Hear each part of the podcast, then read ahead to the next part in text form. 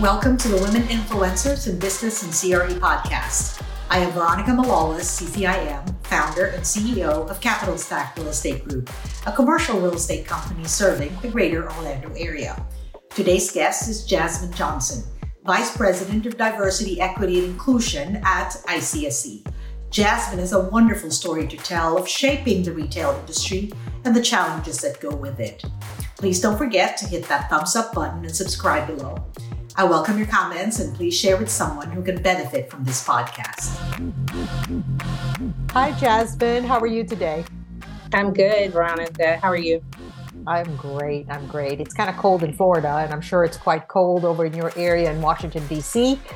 But I am just so happy that you are here with me today and that you've graced our podcast. So thank you very much. I wanted to get started and just ask you about your story how you grew up in your environment and how you got to where you are today. So please tell us, Jazmen. Well, Veronica, before I get started, I really just want to thank you for the opportunity to to be a part of your podcast. I think the work that you're doing is so important, and I'm I'm really honored to be here. But to jump into my story, I was raised by a single mother. My mother worked three jobs to ensure um, that I was able to, to go to college and to graduate. And from a very young age, she taught us about the importance of, of college education. I remember being 10 years old, and at that time, you had to um, read through a book to learn about all of the colleges and universities that were out there. And I would read through the books and I would circle all of the universities that excited me for reasons I can't tell you now. Mm-hmm. Uh, but from a very early age, I knew that in order for me to have a different experience than my mom, I had to go to college. And what I was supposed to do in college. I had no idea. I just knew I had to go and graduate. I am the first person in my immediate family to go to college as a, a traditional student. Um, so, internships and building relationships with professors and networking, that was all new to me. And I was fortunate enough to connect with people on campus. Well, I, I should take a step back and say before I applied to college, I did a lot of research about universities in the New York area. And I went to a predominantly white high school. We had no guidance counselors or teachers that looked like me. Mm-hmm. And during my junior year, the school hired a Black guidance counselor. And within two weeks of him being hired, he invited me and my friends to attend a uh, HBCU bus tour. And he's like, you have to go. Right. Historically black colleges College and universities. University. Yes. I'm sorry. Yeah. And he says you have to go. This will this will change your life. It will change your perspective. And uh, I went to my mother, and it was five hundred dollars. I had have no idea to this day how she came up with the money for me to go, but she did, and it did. It changed my life. It opened my my eyes. I think for the first time in my life, I saw spaces that were created just for me. Mm. I felt celebrated. I felt like I was a part of a legacy. And I knew that that is the experience that I wanted to, to move forward with. And I wanted to contribute to that legacy. So I applied to several HBCUs and, and some schools in New York as well. But I ultimately decided to go to North Carolina A&T State University. And on that campus, immediately, I felt like I was wrapped in a blanket of support. I just had, whether it was someone helping me find a job on campus or someone explaining the importance of internships and how I can present myself in a way to be competitive. Or it was a professor that sent me to conferences uh, all along the East Coast to really help me understand the role that I can play in, in this world, in this big world of advocacy. And it all made a difference and it all contributed to, to where I am today.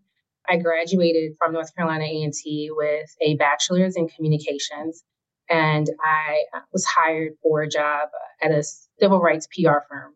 And this was maybe a year after Katrina struck. So a lot of my focus was advocating on behalf of the residents of New Orleans.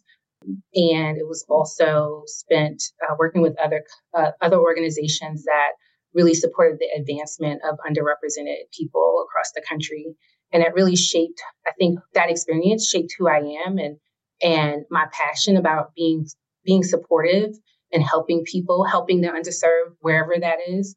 And it led me to where I am today. Wow, that's that's pretty amazing story. I love that. I love how this experience of working with someone who opened your eyes to a different world just really shaped your life. So you talked about where you are today. Talk a little bit about your role in ICSC, which used to be called the International Council of Shopping Centers, and you can enlighten us with its new name. I know that the acronym now represents something else. But tell us a little bit about what you do. Yeah, so I actually started with ICSC back in, in 2015. And I started out supporting our P3 retail program, our public private partnership program. And that was really my first time being exposed to retail real estate. Actually, when I applied for the job, I had no idea what I was applying to. But one thing I did understand is um, thinking back to the community I was raised in and the communities that I had touched in previous roles, I understood the importance of retail in communities and the disparities that came along when retail was not present. Uh, so I knew that and I wanted to be a part of that. I wanted to understand it. So I started out managing our P3 retail program. I think it was one of our first events I attended. And I walked in a room, and for the first time in a long time, I was the only one. Mm. The only woman of color in the room. And I remember calling my supervisor at the time and saying, This is different. And she says, Yeah, I know. We've come a long way. And in that moment, I knew that I wanted to be a part of that change as well. And if I may ask, what year was that? So I started with ICSC in, in 2015. Yeah, 2015. And a lot of progress had been made at that point. There were, from what my supervisor explained, she had, you know, seen more women come through the ranks and, and serve in volunteer leadership roles. But she was well aware that we had more work to do.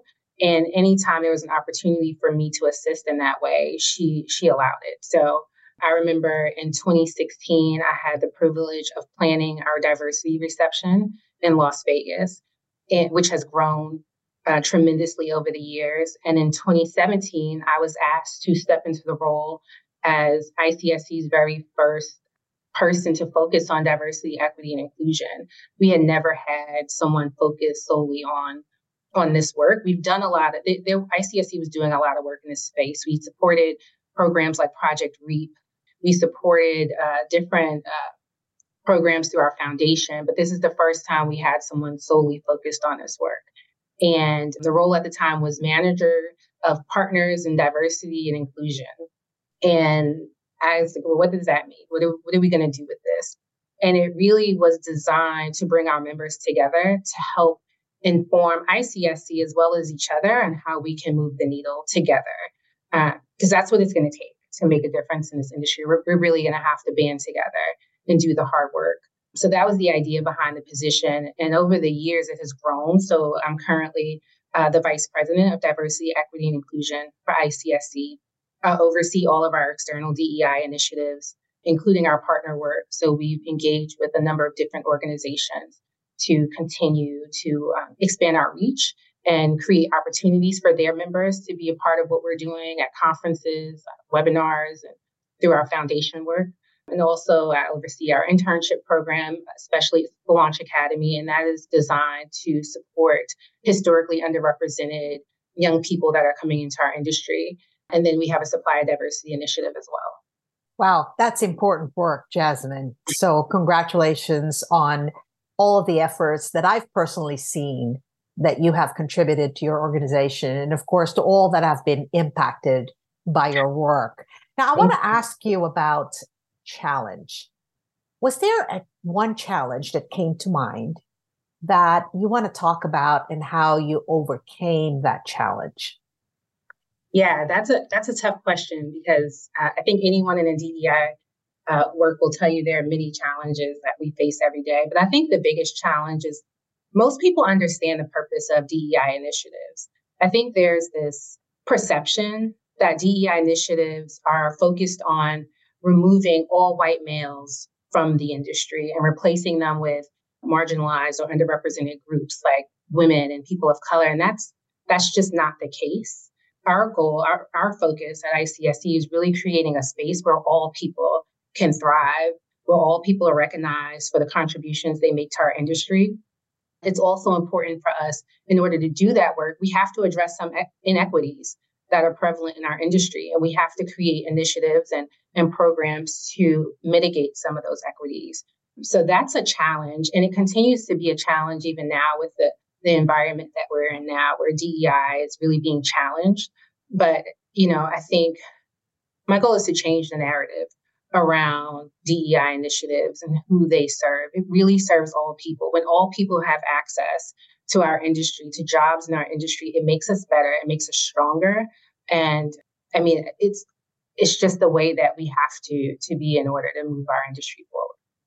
Wow. Again, that is definitely a challenge that's not only personal for you in your role, but it is a challenge that needs to be overcome in our own culture all over our industry and in our country, to be honest. Yeah. So thank you for sharing that. I wanted to ask you also if there was one thing that comes to mind that you're most proud of as far as the impact that you yourself personally have been able to make on either your organization or on others, what would that be?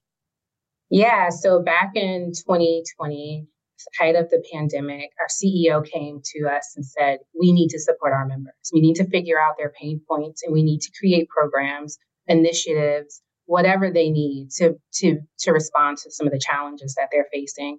And talent was an issue. More specifically, diverse talent was an issue. And I had the opportunity to create a program, which we call Launch Academy, I mentioned earlier, uh, to support our members in connecting with young talent, young, diverse, or historically underrepresented talent who just had an interest in the industry. They may not have studied real estate, they may not be in a real estate program or even a finance program, but they have an interest they want to learn. And we developed this program, and it, it, it provides students with um, education about our industry. So it's an introduction to retail real estate. It also provides them with grant assistance for relocation. So students can apply and receive up to $2,500 in, in relocation assistance to intern with one of our companies. And it provides them with the experience, right? That is so important when you're trying to navigate your way through this, this industry and a network. That's the other thing that's really important. So we bring other um, professionals historically who come from we bring professionals who uh, come from historically underrepresented backgrounds together to network with the students and share their journey and really inspire them to to pursue this industry. It's a, an amazing industry with a lot of opportunity. And I'm proud of the program because, like I said, we launched in 2020. Our first program, our first cohort, uh, was the summer of 2021.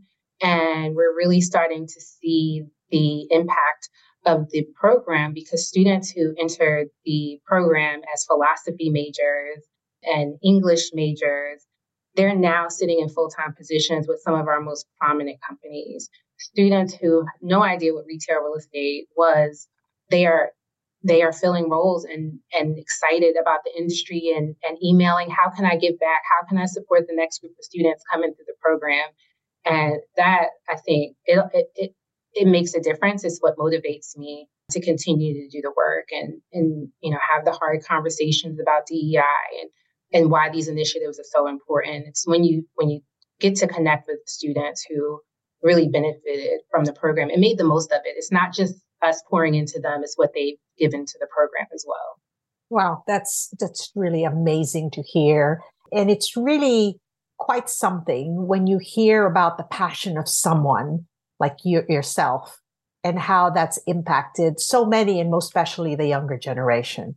So thank you for all the work that you've done. Let me ask you, Jazmen, if there was one piece of advice that you would give to our audience, what would that be? Um, I would say you're enough. I think preparing for this interview, I questioned whether or not I should be featured on this podcast. And I've heard some of your other uh, interviews and you've interviewed some dynamic women. And I'm like, how do I measure up? What do I say? But me just being who I am is enough. And I would say the same to all the women um, and and allies that are listening to this this podcast. You're enough. Um, and you can make a difference just as you are. We all are special and bring something unique to the table, and we need to let that shine. I love that, Jazmen. I totally, totally love what you just said. So thank you. It's a great piece of advice. So we've actually come to the portion of our interview where I get to hand over the mic to you. And you have prepared a question for me. So please go ahead and yes. ask. Okay. So, Veronica, have you ever experienced pressure to conform to a certain expectation or norms in your professional role, particularly this idea of playing the game for success? And if so, how have you navigated the pressure while staying true to your authentic self? What a great question. And I'm sure that the younger folks who are listening have probably asked themselves that same question. I remember when I just started volunteering at some real high level boards, I thought to myself, well, I better play it safe because I don't want to be kicked out or I don't want to be criticized or I don't want to be the you know the one that that ruffles feathers but then i found out that when i was true to myself and contributed. So i focused on my contribution rather than the stigma of being new at the table. And i always told myself you know what? They invited me here for a reason. And if i just shut up and don't say anything and conformed and also agreed with everybody, I'm wasting my time and I'm certainly wasting theirs. So I think it's important that you have a mindset that you are enough. And I love that, Jazmen. I'm going to coin that because there is a reason why you got invited. Somebody opened the door for you. They want your ideas. They certainly know that you are enough. And so I've made it sort of my own mantra, mantra where I would make sure that I'm well prepared when I'm in a group with very high powered individuals and make sure that I come across as someone who's willing to contribute and to show actually my talent and not really worry too much about what they thought of me because again, I have to remind myself that there's a reason why I got invited at the table. So I hope that that actually would help others who are listening today uh, to make sure that as I tie in your advice, you are enough and it's okay not to conform, but always be a contributor because they will appreciate that. So thank you for the question, Jazmen. And thank you for spending the time with me today. I think you're just a wonderful, wonderful individual. And I do appreciate the, the opportunity to really get to know you through ICSC. I want to thank you for the doors that you've opened for me. I think you're just a big gem, and ICSC is lucky to have you. So, do you have some parting words perhaps for our audience today? I just I want to thank you again. This is a real privilege to be here. Uh, if there's anyone who's interested in, in getting more involved with the work that we're doing at ICSC, and that can be in the form of serving as a mentor or being a mentee, uh, we have so many different opportunities. Please feel free to contact me. My email address is jjohnson at icsc.com. Veronica, thank you so much for this opportunity. No, thank you. Have a great, great week, Jazmen, and I'll see you soon. See you soon.